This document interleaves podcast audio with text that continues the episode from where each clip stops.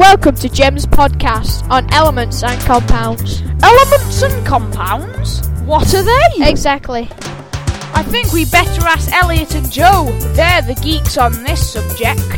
Well, let's start with an element. Elliot? An elephantus? Don't you mean element? No, elephant. Anyway, sorry about that. An element is two or more atoms of the same type chemically joined. Back to Sam and Matt. So, what elements are there? Well, all the elements are recorded in the periodic table. The periodic table is split into two metals and non metals. But you. That doesn't tell me what elements there are.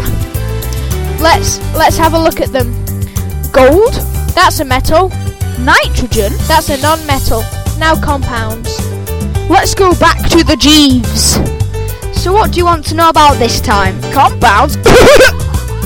Chemicals are two or more elements chemically joined. Yeah, yeah, yeah, yeah. Many compounds contain oxygen, such as oxides, nitrates, and carbonates. There are lots of compounds in everyday life, such as sodium chloride.